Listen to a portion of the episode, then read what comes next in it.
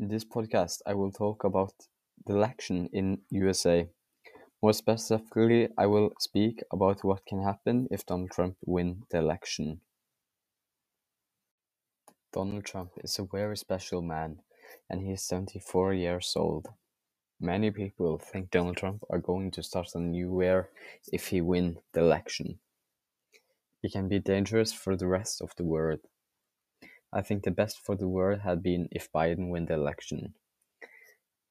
I think he could be a better president because he and his party had better options.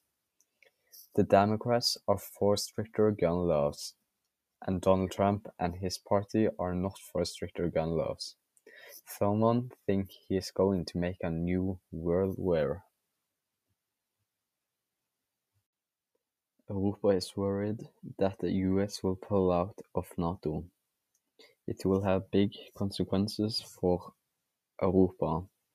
If the US pulls out, the money for defense disappears. If Biden win the election, will Trump go to the court? He going to get mad if he lose the election. No one knows what he is going to do if he lose or win the election. I think Donald Trump is a dangerous man.